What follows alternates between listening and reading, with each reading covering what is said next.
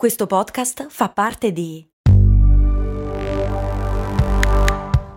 Voice Podcast Creators Company. Se a volte ti senti così, ti serve la formula dell'equilibrio.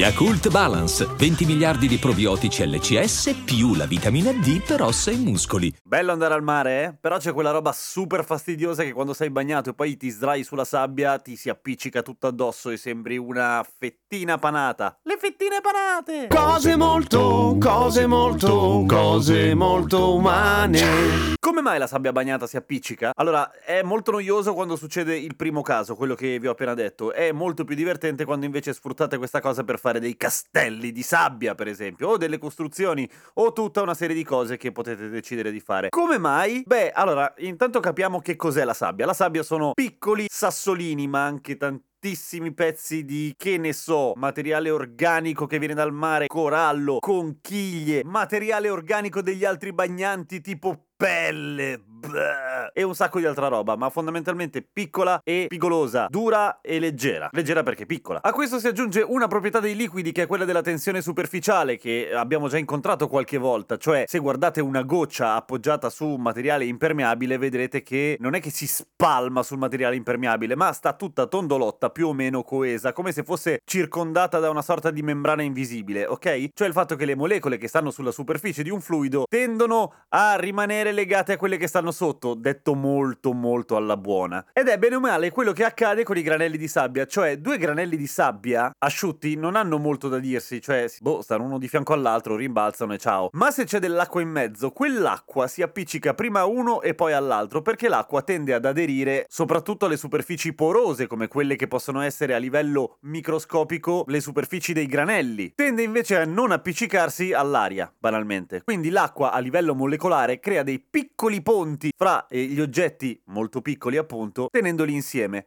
Questa roba in inglese si chiama con un nome molto figo, cioè Interstitial Water Bridges, ponti d'acqua interstiziali, che è esattamente quello che accade con la sabbia. A livello massivo, cioè se iniziamo a parlare di un secchiello di sabbia bagnata, bagnata al giusto, non troppo perché poi se è troppo ovviamente non funziona, iniziamo a vedere una vera e propria struttura, cioè milioni, miliardi di granelli di sabbia legati fra loro da una piccola forza che è quella della tensione superficiale dell'acqua, che però moltiplicata per un sacco di volte diventa abbastanza apprezzabile. Stessa cosa, ahimè, ci accade sulla pelle. Avere la pelle bagnata non vuol dire altro che avere una pellicola d'acqua più o meno uniforme sulla nostra pelle, giusto? La sabbia, essendo appunto composta da granelli molto leggeri che anche loro si legano all'acqua, pam, si incollano alla pelle. Per questo l'unica soluzione che esiste, a parte asciugarsi che mi sembra di gran lunga la più semplice, è quella di cospargersi di qualche liquido idrofobico, che, di quelli che fanno scivolare l'acqua su però poi morite intossicati, per cui appunto meglio asciugarsi. Comunque, la questione della sabbia che si appiccica alla pelle funziona solo finché i granelli sono leggeri, naturalmente. Nel senso che se vi sdraiate sui ciotoli, a meno che non siate cosparsi di cianacrilato, che non ve lo consiglio perché poi rimanete croccanti per sempre, non vi si attaccano i ciotoli addosso, ok? E questo apre la grande diatriba fra sono meglio le spiagge di sassi o le spiagge di sabbia?